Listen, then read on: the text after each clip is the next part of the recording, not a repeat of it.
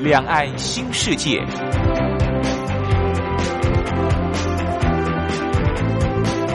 这是一个让您打开视野、胸怀两岸、放眼全球的云端世界。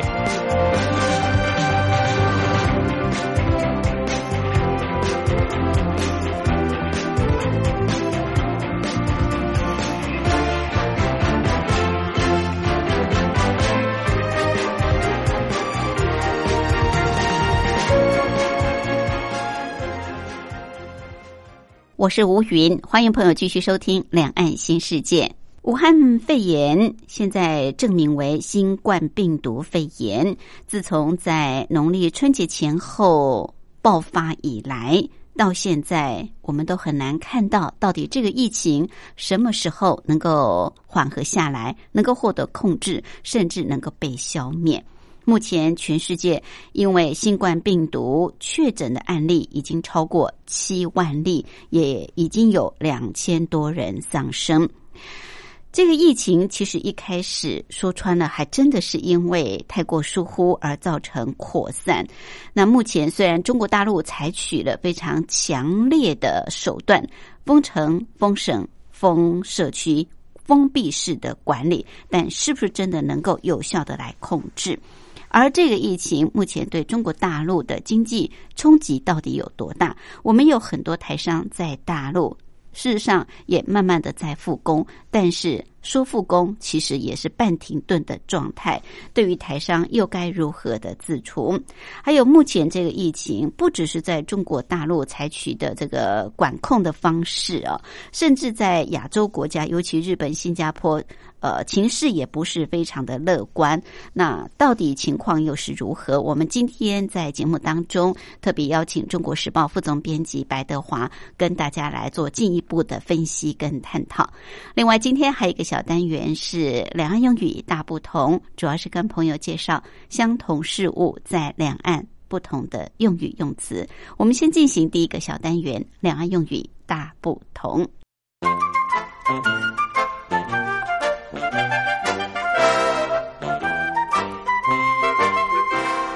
两岸用语大不同。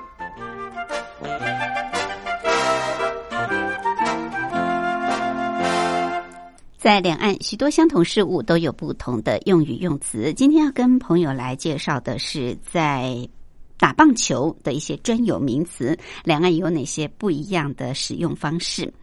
我们知道打棒球一定要有投手，投手又分为先发投手，在台湾是叫做先发投手，它指的就是第一局一开始你就担任投手，叫做先发投手。大陆呢是称之为开局投手。打开这个局的投手，开局投手，那台湾称之为先发投手。先发投手他不一定会整个九局都投完，有时候啊，他会有一些呃中继投手来填补，或者是救援投手。那台湾称之为救援投手、中继投手，大陆呢是叫做替补投手啊，代替补充的投手。替补投手就是台湾所说的救援投手，呃，当然这个救援投手有时候是为了希望啊能够改变一些战术嘛，因为先前的这个投手他可能他的投球方式已经被人家破解了，会用救援投手啊或中继投手。好，这是呃一些在打棒球的时候在投手上的一个安排。另外我们知道。打棒球最重要，你就是要赢，要赢就要上垒，在台湾叫做安全上垒啊，安全上垒。大陆是称之为安全进垒，进去的进，安全进垒。好，大陆所说的安全进垒，就是台湾所称的安全上垒。台湾说救援投手，大陆呢是称之为替补投手。另外，我们知道第一局就担任投手的，呃，这个台湾是称之为先发投手，大陆是把它称为开局投手。好，这是今天在两岸用语大不同跟朋友介绍的。我们来安排首好听的歌曲，就进入今天的主题单元。林玉群所带来《人海中遇见你》。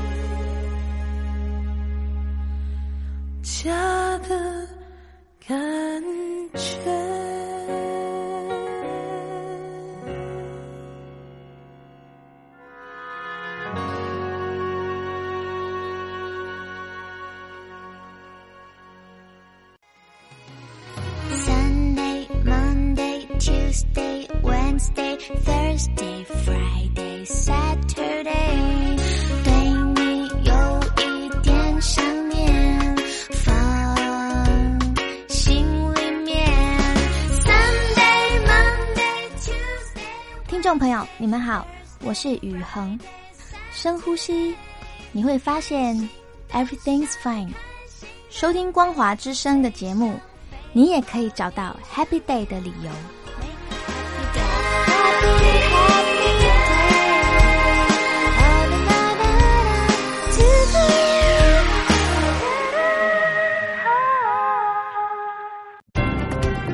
话说两岸。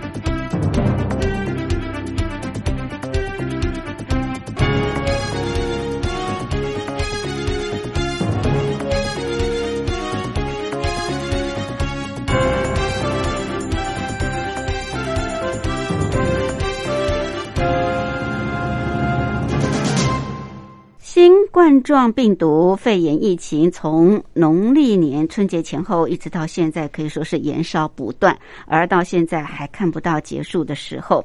目前全球因为新冠病毒确诊的案例已经有超过七万例，而死亡人数也超过了两千人。我想现在大概所有媒体啊，国内外都非常关注这个疫情的发展，所以我们今天也特别邀请中国时报副总编辑白德华来跟我们聊一聊这个新冠病毒肺炎最近的疫情状况。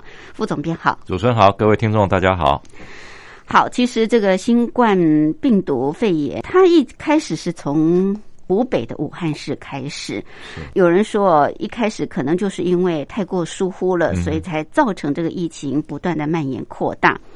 之后也有评论认为说，如果不是因为中国大陆采取很严格的封省、封城这样的一个封闭管理方式，恐怕疫情会更加严重。可是这种封省、封城，甚至封社区啊，现在已经是非常极端的这种手段在控制啊，当然也引起很多的民怨，而同时也引起外界很多的关注，就是这会不会太过没有人性，或者是这种道德上的问题啊？呃，副总编，您怎么来看这个大陆对待这个疫情的一些处理的状况呢？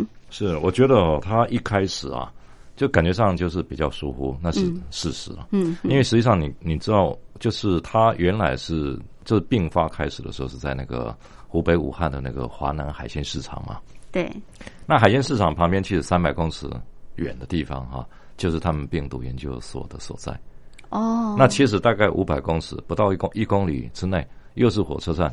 嗯嗯。那我们现在看哈，它其实像以大陆的一些专家判断，就一开始的话，它这个病毒的来源是来自于蝙蝠嘛，嗯，啊，现在讲起来是蝙蝠，是，但是前几天又有人说是老鼠，对啊对对。这说法很多种。不断在好变。嗯，OK，那蝙蝠哈，其实可能性会比较大的原因是说，它本身就含有很多种冠冠状病毒，哦，而且蝙蝠它有一个很强的免疫力系统，嗯嗯。所以它很多毒性在他身体上，他变成一个超强的代言者。是，对，那可是大陆现在你看哈，福这个经过一两个月之后，福建、北京很多地方都已经发布哈，不准吃野味嘛。嗯哼，那所以淮南海鲜市场，它一开始出发点、出发的地、始发地应该就是在那个地方嘛。嗯那可是我们看到一开始哈，中国大陆它的确在很多事情上疏忽，像我们知道有一位吹哨者，第一位吹哨者李文亮，医师，嗯，对，那他本来是医院的一个医师，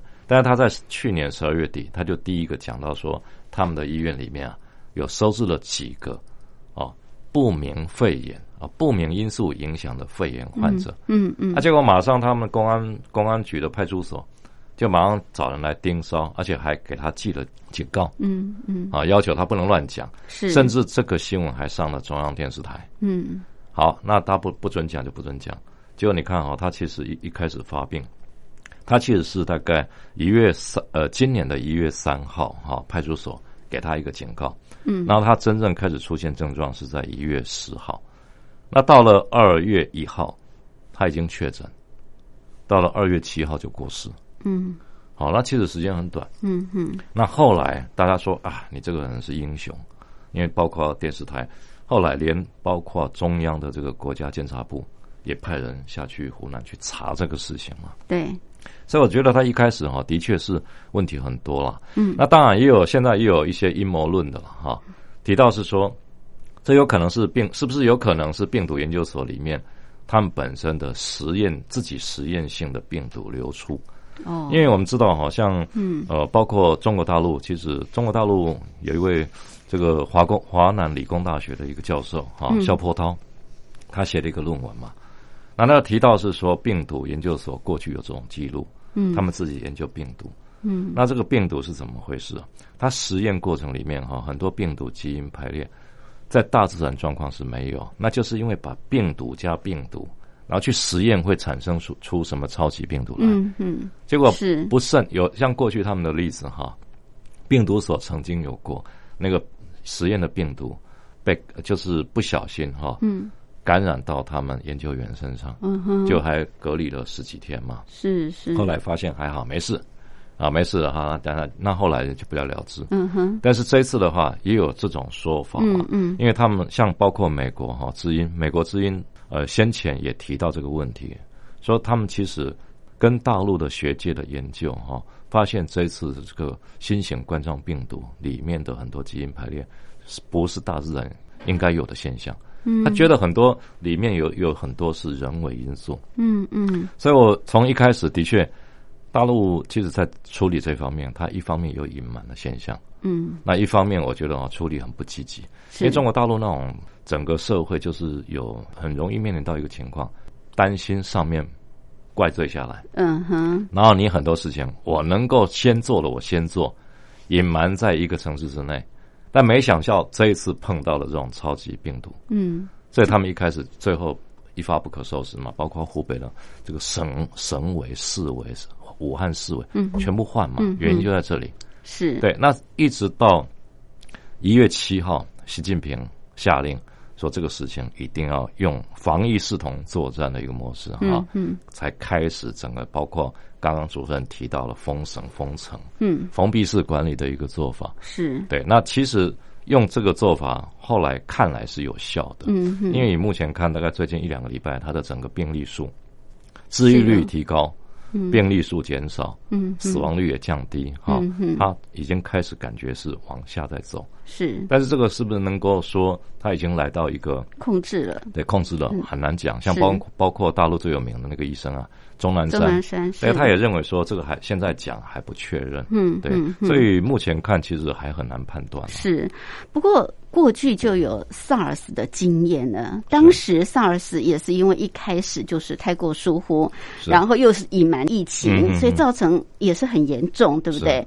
那有过去这样经验，为什么这次武汉这种还是好像有点重蹈覆辙的那种感觉啊？我觉得不太一样哎、因为你像 SARS 来讲哈、是 SARS 当初当然也是隐瞒疫情嘛，所以嗯北京包括市长、市委书记全部下台嘛。是二零零三年那一次，嗯但是我觉得 SARS 比较容易判断是，当时他你看戴口罩了，也没有抢口罩啊。嗯，那当初为什么比较容易判断？因为 SARS 得 SARS 的一定会发烧，嗯嗯所以你没发烧，你基本上 OK 嘛。是。那你看，二零零三年，其实从二零零二年底到二零零三年五月是最高峰哈。嗯那当时其实到后来整个下降，那最终全球 SARS 的死亡人数实际上也不到一千人啊，八百多人啊。嗯嗯哦，所以这个情况看来，这一次的不管是传播速度啦，最终的死亡率其实都比 SARS 厉害。是而且现在问题就是 SARS 那时候集中两岸的比较多。嗯嗯你看为什么这一次日本处理的鸡飞狗跳、乱七八糟的？，对日本当当当年没有。他没有 SARS 的经验，对对，所以他不了解哇，一旦碰到这种大规模的，嗯。那我这个国家应该怎么处理？是防疫的措施该怎么在第一时间就能够启动啊？是。不过也有人对于这次中国大陆采取这么强烈的，嗯可以说是非常激烈的手段，对，封省嗯、封城到封社区，是。甚至我们看到这个封社区的情况，就是连你家门都把你给封住了啊。对，呃，会不会太过，就是说没有人性，太过激烈？对对对。那，，其实我是觉得哦，以就是人人命关天呐、嗯人命当前哈、嗯嗯。你到底是要，因为我们知道像封省哈、封城，嗯其实现在目前看有四个省是所谓的封省，嗯。八十几个城市是所谓的封封城。封城或者封闭式管理，是，但基本上是以封闭式管理为主了。嗯嗯，因为你知道，像封城有几个湖北地方，它很严重，像孝感、武汉这些，他们做封城的概念。嗯但是封城那什么意义？那人不只是人出不去，外面人进不来，进不去，连所有的货物、交通全部停摆。是它等于是把你这个城市禁锢起来，嗯整个跟对外切断。嗯嗯那你切断会产生什么很多现象？比如说像北京来讲，他们也封闭式管理，嗯但是北京光是北京的地方哦，他说他们光一个区的餐厅开的比例顶多是百分之十。嗯，那为什么餐厅不开？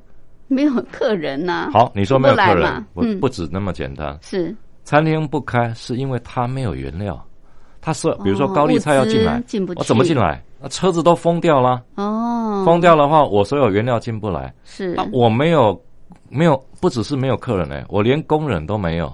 对，因为比如说我工人是义工，对，好，现在我们看到很多好像呃说要复工，对不对？对对，对。台商也有很多复工啊，但问题是复工的比率你怎么算？对。像有一个台商很明白讲，他说我复工啊，我一个厂子八百多人，嗯。但是回来两百个，为什么？嗯，因为他有的是在武汉，有的是在哪里，在其他都是封城啊。对，出不来，他根本出不来，而且他们现在啊还要面临什么问题？你一封城，好出不来，好一旦出来的，嗯回回到上海还要自主管理十四天才能上班，是。然后你复工还有面临到像封城这个概念，你如果在这个时候，嗯。你敢像封闭式管理一样，嗯。你只要敢复工，你企业主都要签下保证书，只要你这个厂子里面有一个确诊案例，嗯。那你这个企业主必须要接受惩处，哦，那非常严厉。对，那封闭式管理其实跟封城来讲，哈、嗯。封闭式管理只是比较针对人员在社区的进出嘛。嗯接触的嘛，对，但是接触。对，但是也要嗯。看啦，因为封闭式管理哈，你要看那个它这个城市本身严不严重。比如说像杭州哈，嗯。它比较严厉。对，那杭州呢，严厉到一个程度，就是呃，他们要求社区哈，你两天只能出去一个人去采买，啊，全家都在家家里哦，啊，出去的人还要登记报备。嗯嗯。哦，取得同这个同意书，是。你才能出去采买，他就是非常严格。对对。对，但是这种东西看你怎么看啦、就像非常时期采取的这种非常手段，只是说这种非常手段，就我们外面人看起来会觉得对，觉得有一点像台商哈道，你知道像呃最近这一个礼拜来讲哈，嗯。呃西北五个五六个省基本上都没有案例了，啊，那这个情况是怎么回事呢？一开始当然他们也不是说这个呃用就是有非常严重的传播情况了，嗯。那第二个就是说它本身哈、采取了一开始就采取很严格的措施，嗯嗯像西宁啊，青海的西宁哈，嗯。西宁你知道怎么做吗？西宁比如说有外商的投资的饭店，然后内商自己的饭店哈，嗯嗯。可是他一开始好，中央政府下严厉的命令，防疫的命令，是你整个西宁城市啊，全部只保留两家饭店能开，嗯嗯所有饭店全部贴封条，关掉。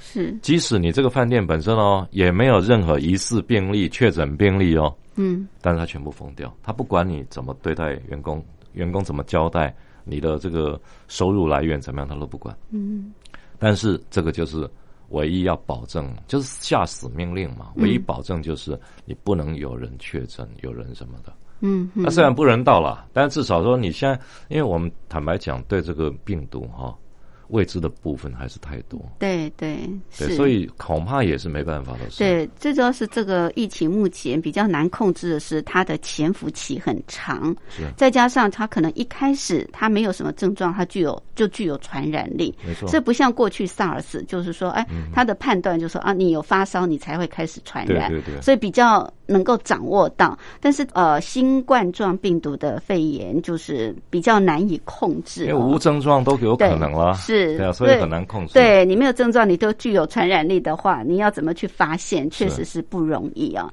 嗯那刚刚副总编特别提到，就是说这个复工的情况，嗯最近在大陆地区确实复工的情况非常的不理想，嗯而这个复工如果说。呃，再没有办法能够尽快的话，其实对中国大陆的经济冲击也很大、啊。对，那甚至对台商的影响也很大。有关这个部分，我们休息过后再来请教副总编辑。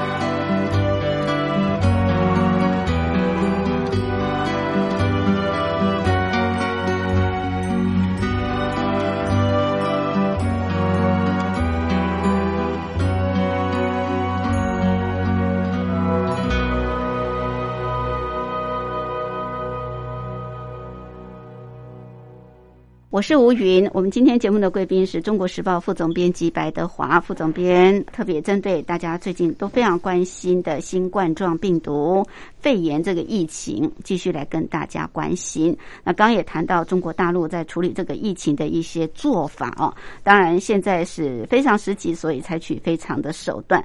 不过也因为封城、封省、呃这个封社区这种封闭式的管理，也使得在大陆虽然呃有一些企业呃其实已经慢慢要复工，但是好像一开始复工就出师不利。嗯，很多的地方虽然复工，但是呢之后又发布要延期复工的通知，像是江苏、浙江，呃这些制造业出口的大省，还有河北、山东、河南哦，他们后来都说要再延到三月中才要再复工。那企业复工很难，可是复工之后更难的是没有工人。你刚刚也特别提到，啊因为就算工厂开线了，但是工人呢也没有办法，就是回不来啊。对，没办法就位啊，所以它的产能也会大打折扣。对，根据这个北京师范大学文化创新与传播研究院他们最近的调查，在北京呢，百分之七十八点九的受访企业，他们都还是处在完全停工的状态啊。七十八点九其实已经将近八十了。七，十八点九，那很对对，嗯。那尤其有将近九成的微型以及初创企业几乎是完全停工，是。而有超过四成受访的企业反映说，疫情的影响真的非常严重。另外有三成表示说，会导致企业的生存困难，在长时间内没有办法恢复。另外，中国大陆国家发展改革委的秘书长丛亮，他也在先前表示，他说，复工复产可能出现大规模人员流动跟聚集，存在疫情会进一步扩散传播的潜在危险。但是如果不复工复产，短期内将会影响疫情防控所需要的医疗物资的供应。所以长期看来，各类生活物资也都会面临短缺的风险哦。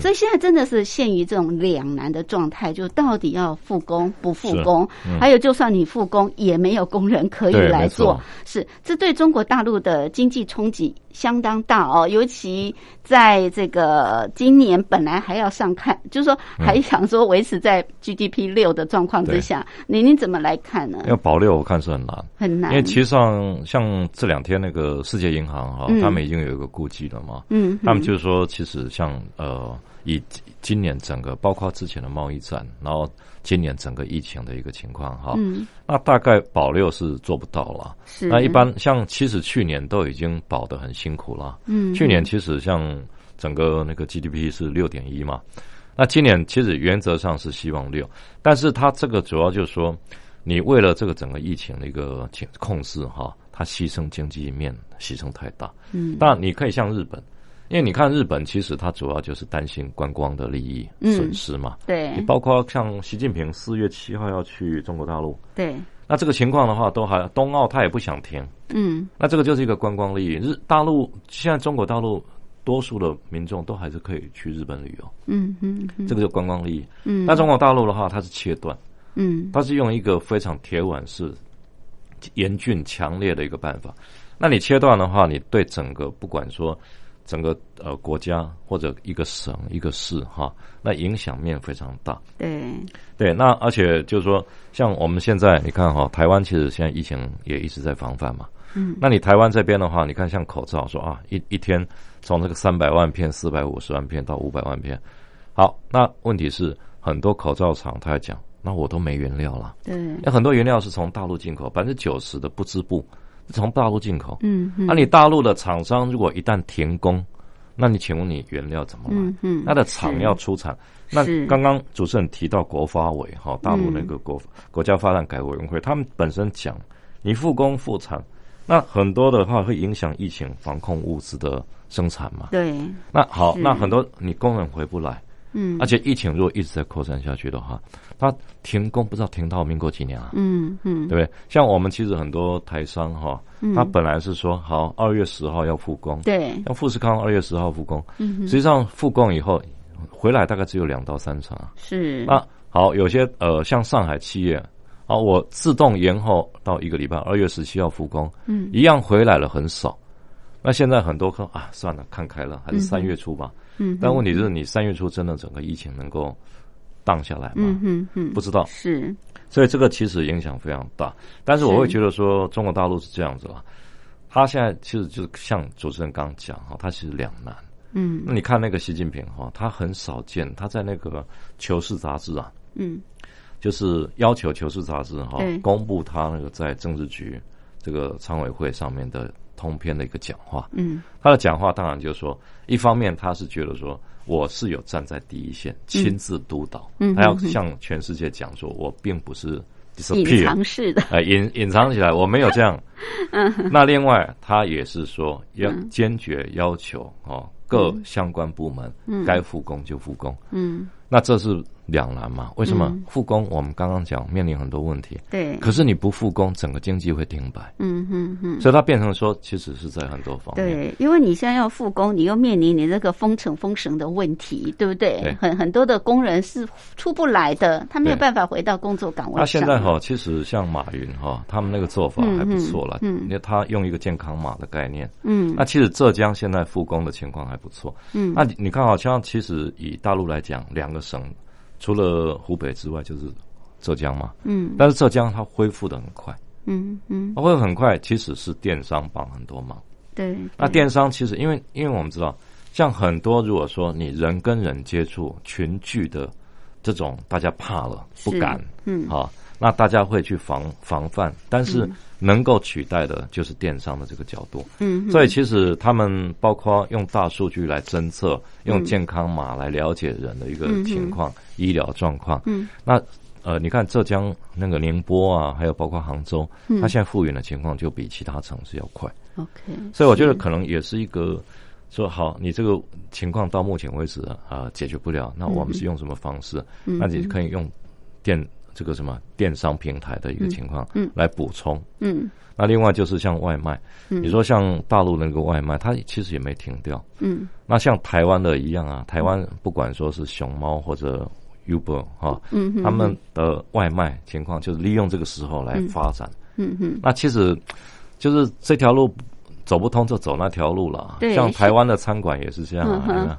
都是用这个外卖的一个方式来外带外卖啊。对对对，说到这个复工，其实现在好像呃，也因为这个疫情，所以大陆有很多的企业都采用这种所谓的线上办公，是啊哦云对云办公、云端的这种办公方式。没错。其实也有可能因为这波疫情，这种云办公的趋势，可能也也会成为未来发展的一个。除非你是线上，一定要有工人嘛，哦对对否则企业其实之间，呃，你不用到办公室去做人跟人的接触，你还是可以在家里办公的。对啊，其实这个哈、嗯我觉得很多可以思考。嗯你说像红海他们，像以前郭台铭哈、他一直在思考一个事情：生产线上的人工尽量减少，嗯，用机器人。机器人，那其实他大陆很多已经开始实验。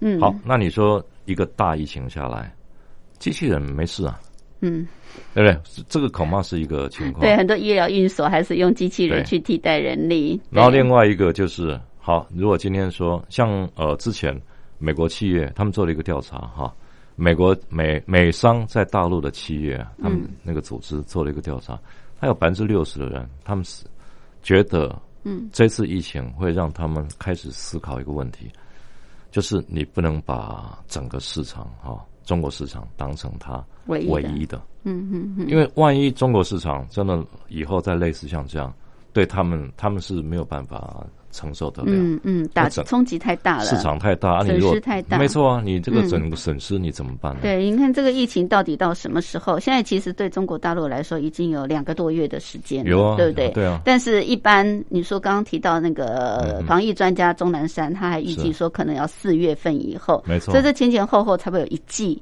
啊，至少四个月左右的时间，恐怕半年都完不了。对，那这样子对台商来说，您刚刚提到就是说，像宁波嗯有些地方可能还复工的还不错哦。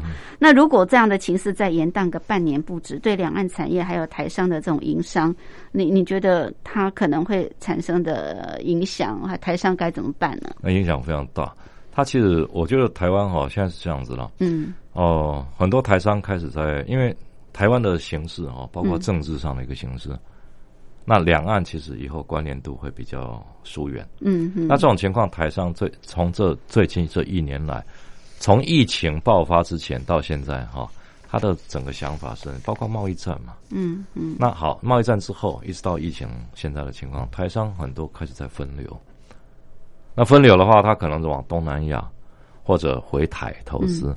台台商回台的资金其实也真的是不少。嗯嗯，而且我们看到哈，这次行政院他发布了一个纾困条例嘛，对不对？就是面对这个特殊疫情的一个纾困条例。嗯嗯它里面特别提到，包括经济部它本身传统制造业也开始开放，让过去跟不在台湾的台商，嗯，能够享优惠的政策回台。嗯嗯那这个跟过去很不一样，嗯，因为过去的话讲起来是我们台商优惠回台，你可以抵税，可以免免税，乱七八糟的哈，嗯是针对他的母公司在大陆嗯两年以上，从台湾母公司到大陆的台湾的子公司哈。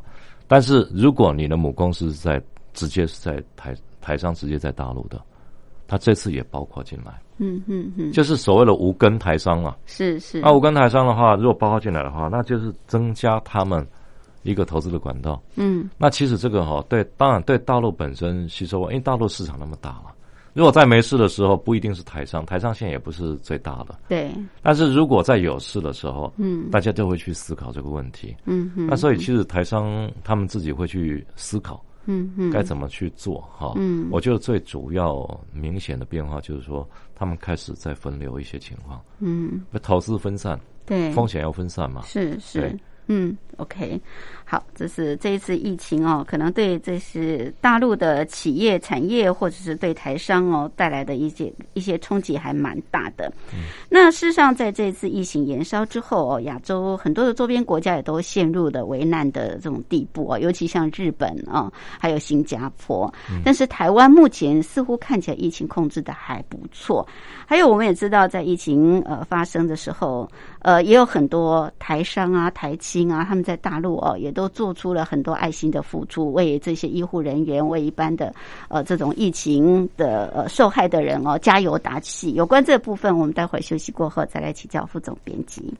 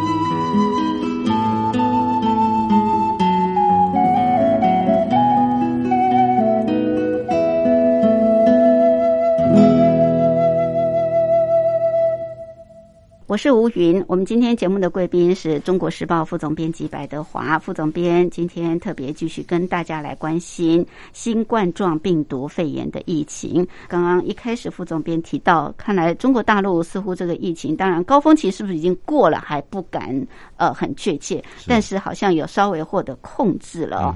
不过这当然也跟中国大陆一开始太疏忽这个疫情而造成严重的伤害，也冲击到全世界。就疫情延烧之后，当然亚洲国家几乎没有不沦陷的啊。嗯呃，尤其是日本跟新加坡，大概是呃形势最不乐观的。是但是台湾其实跟大陆很密切是啊，按理说台湾应该也会是重灾区，可是嗯看起来目前啊，就是也许是台湾过去的这种 SARS 的经验，整体来看，跟其他国家来比较，台湾疫情处理的状况啊。是不是可以被认为说真的比其他国家处理要来得好呢？我觉得台湾哦是蛮有趣的。一个当然是很多人讲说你 SARS 期间这是一个经验，因为现在台湾执政党政府，你包括副总统陈建仁，嗯嗯啊，那包括很多像像赖清德他们这些人，他其实以前都是医生嘛，对，那他们其实本身就有这些观念哈。嗯。那另外，我是觉得，嗯，还有一个蛮诡异的现象，蛮有趣的现象，嗯就是小英大概也蛮天纵英明的哈。嗯，因为其实去年前年开始，陆客减少了。哦，哦，但很多人在讲啊，他说：“哎，大陆按理应该是影响最大，嗯哼，但是陆客减少哈，已经开始有这个趋势说，啊团客嘛，那时候就没有团客来了，只有自由行的，自由行嘛，嗯团客是最容易得。嗯，啊，那可能这个当然开玩笑呃的话哈，但是其实两岸的情况，我觉得当然第最重要说好，你能抵挡得住疫情，是因为我觉得我们本身防范的做的还蛮 OK 的，我们算启动的蛮快的起，步很早。嗯哼，你看去年底到今年过年前哈，嗯我们其实很多机场第一线的防疫措施都已经动起来。嗯那动起来那时候有人说有需要那么早吗？嗯嗯，但实际上这个就是预防嘛。对，但是你看当时哈，包括日本、韩国、新加坡，那时候都还没有警觉性嗯嗯，啊，所以我觉得这个第一个是起步很早。嗯哼，那另外就是说，像以日呃日本、韩国、新加坡来讲哈，我觉得他们最大的一个问题就是说，他们警觉性太慢。啊，我们先以日本来讲，嗯日本其实你看我们在呃美国宣布不让中国公民入境的时候，嗯那时候台湾很多人还在还认为说有那个必要吗？嗯嗯嗯，对，但是其实我们也后来我们也跟着宣布，但是日本到现在还没宣布。嗯那日本没有宣布，它其实有两个地方了，就是浙江跟武汉的人不准入境，入哪里的境？东京跟关西，嗯就限制在那么小地方。那我如果从大阪进来嘞，我如果从九州进来，对，那是另外就是他其他的所有的大陆游客哈，其实每个地方除了这两个省之外，嗯自由进出啊，很多方面哈，呃，没有那个意识。就比如说到呃二月以后啊，嗯戴口罩的人才开始越来越多。嗯，之前其实看不到戴口罩。好，那另外你看，好像我们以那个钻石公主号的整个游轮现象，它其实在二月初的时候，二月三号左右发现不对，提早一天，本来二月四号到横滨，二月三号把它拖，把它要求他提早一天入港。可是你看，从二月三号入港以后啊，到现在这段时间啊，到了二月十九号，嗯二月十九号开始，第一批五百人下船。可是，在二月十九号第一批五百人下船的同时，当天又宣布确诊七十九个病例。是公主号游轮三千六七百人呢、啊，你全部就要检检验完毕。二十一号，按理他按规定这样，嗯嗯可我你就发现说，其实像日本的医生啊，那个盐田健二嗯哈、嗯他本身偷偷的上船去观察，他就发现说，你看他以前经历过 SARS，在全世界、嗯经历过 MERS，嗯，经历过伊波拉，对。但是他突然发现说，他第一次在这个地方，他感到害怕。对是。啊，因为他比如说好绿色通道、红色通道、绿区、红区啊，嗯全部混为一谈。好，那他觉得日本为什么防疫的到如此糟糕的地步嗯嗯啊？他是他觉得难以想象嘛。嗯对，那我觉得可能是这因为这样。那另外一个因素就是观光嘛，嗯利益嘛。嗯因为日本担心，如果一旦把中国大陆切断，嗯哼那中国大陆会不会因为习近平也不来了？因为好不容易安倍争取到嘛，那四月的话，习近平不来，那冬奥怎么办？嗯，这个对他来讲，这个利益相当大。是，所以我觉得他的思考可能有点问题了，就是说嗯，好像为了这些利益哈，对经济利益、观光利益，对，但是你要牺牲老百姓的健康，是很奇怪。是那韩国其实也是比较慢，因为嗯韩国其实他们一直到二月二十号嗯。才宣布说，才正式宣布说，呃，社区传播。嗯嗯但是台湾到现在是还没有。嗯嗯但是我觉得台湾哈是有一个情况要注意啊，嗯因为二月十九号第二十四例出现的时候，这第二十四例是北部的一个六十多岁的女士嘛，对对但是她近年都没有出过事，对这恐怕也是台湾有没有可能这个变成一个社区感染、社区传播的一个主要症状？对，要去注意后续的发展哦。是没错，是好，这个疫情现在真的是让大家都人心惶惶哦。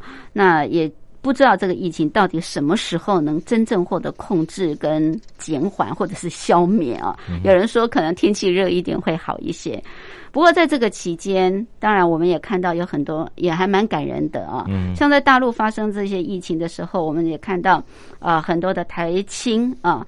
还为他们写歌，还有人为他们送餐，甚至有人还送咖啡、送口罩给这些一线的医护人员。嗯来为他们加油打气。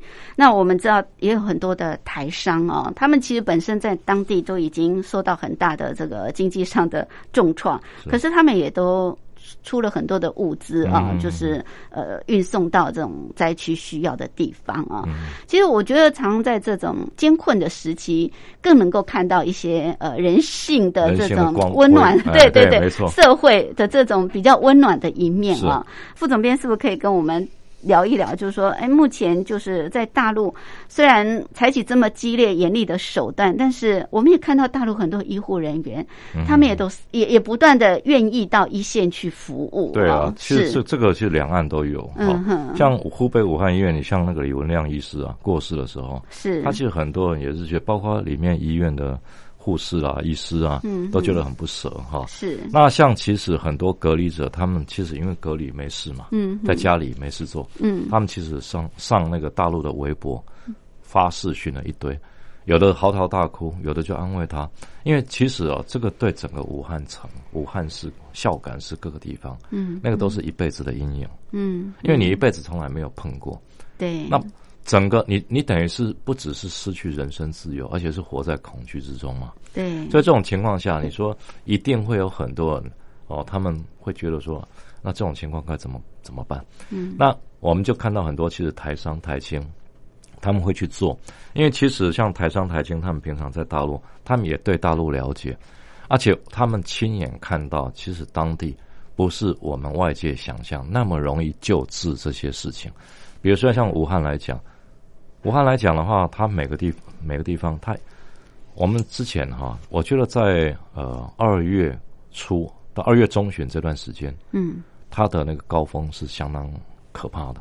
那一天呢、光是一个湖北哈、死亡人数都超过一千人。那你像一千人，主要是集中在武汉这附近，嗯方圆五百公里内。嗯那你这个五一千人，你想想看哈，那个变化，尤其对医护人员的心理的创伤。比如举举一个简单例子啊，以前在成品时期啊，在没事的时候，一部救护车在运送一个病人，这个病人如果如果这个死亡，那死亡的话，他是运送一部救护车只有一个，这一个还有时候会用棺木嗯送到哪里，对不对？比如说他太平间出来是用棺木，你觉得现在可能吗？现在全部上面就是八个到九个丝带，一个堆叠一个。是是，那这种情况的话，你就看它一般原理的话，那那是对。你说像一般我们健康的人，我们一定会觉得说，很恐惧，对很害怕，对没错是。那其实像。呃，最最近那个清华大学，他们也准备要开学，哈、嗯台湾的清华大学，嗯嗯，那他们有很多港澳生对，开始回来，台湾很多大学都有啊，有啊，对。那可是港澳生回来就必须要呃隔离。这个隔离嘛，嗯。十四天嘛。那其实最近已经开始也有一些实讯流出来，那我们就发现说，其实他这些有有呃有的受不了，有的也是嚎啕大哭，他从来没有觉得自己那么孤孤立过，无助，对。对，但是有的他就很积极，嗯，他也嗯。觉得说这是应该的啊，不能把自己的一些恐惧建筑在别人身上，嗯啊，嗯而且他觉得他趁这个时间，他可以做很多事情，看看书干什么的啊，而且我觉得这种情况就是，嗯。呃，互相帮忙、互相鼓励的一个概念啊，其实包括台商捐物资，这个在大陆有很多。嗯嗯，其实台湾，我们像我们知道台塑啊，很多个企业，他们其实也是捐物资啊，捐就是呃捐献出钱出力真的出钱出力都很多多的，是对，是，所以这种其实例子非常多啊。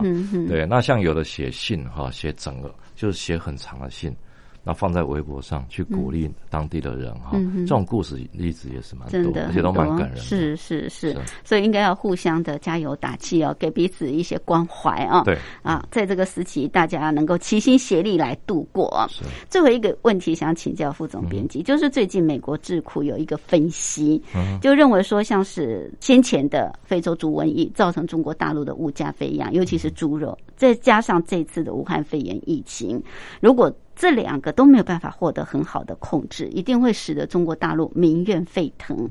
这会不会冲击到习近平的领导威信？那他们就分析认为说，习近平有可能会让旗下的高官 作为戴罪羔羊，指向的就是这个国务院总理李克强。那您您的观察？我觉得哦，当第二把手哦，当总理的人哦，常常会变成戴罪羔羊。没有，因为怎么看，要要这样讲，因为你说习近平他在二零一八年那个中共十九大，他其实已经修改了党章。是二零二二年这个中共二十大，他肯定会延延任的嘛。嗯嗯但是李李克强已到了二零二二年，他已经两任了，嗯所以他必须要下来。嗯，那下来是说好，这是制度上的一个要求，还是说当代罪羔羊？为这个疫情，对呃，为这个猪肉价格 扛起责任。但是我是觉得说，哈，美国美西方的观点哈，常嗯常都会从一个政治上的一个政治斗争的概念嗯，去看中国嗯大陆的一个发展。是，其实我觉得这个可能比较狭隘，嗯，因为其实中国大陆像这几年，呃，那个习近平他毕竟从那个二零一二年啊，中共十七大、十十六大、十七大开始，他就已经是已经是很稳了，嗯嗯。而且这十年左右，八年到十年，在很多方面都是习近平建立的。是大部分的人马也都是习近平提拔。了，嗯。习近平提拔的绝对不会比过去胡锦涛的少，嗯。所以他的下面基本上，你说谁有办法跟他平起平坐，而且跟、去斗倒他？嗯嗯。所以我觉得可可能性不大。嗯，因为而且之前我们知道反贪污的时候啊，嗯，那些跟他不合的或者一几些乎都被整肃完了都被掉了，是对，尤其从中常委以下几乎都没了。嗯哼，所以我觉得倒不是说从他一个人威权式的哈、要怎么样，因为这个东西还是要建立一个体制啊。嗯哼，那中中国大陆坦白讲，我觉得他问题还非常多。是那也不是说一天两天哈、一朝一夕可以马上解决的。没错，是是 OK。好，我们非常感谢《中国时报》副总编辑白德华，针对新冠状病毒肺炎的疫情哦，跟我们做这么多的解说、详细的分析，谢谢。好，谢谢，谢谢。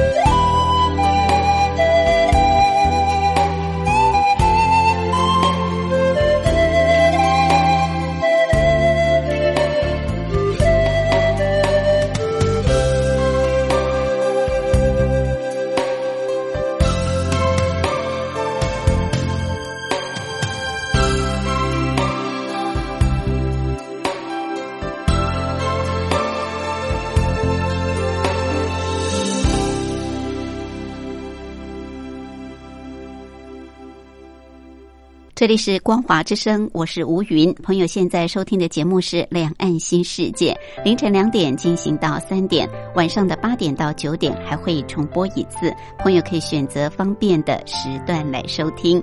节目进行到这儿也接近尾声，非常感谢您的收听，祝福朋友平安、喜悦、健康。我们明天同一时间、同一频道空中再会，拜拜。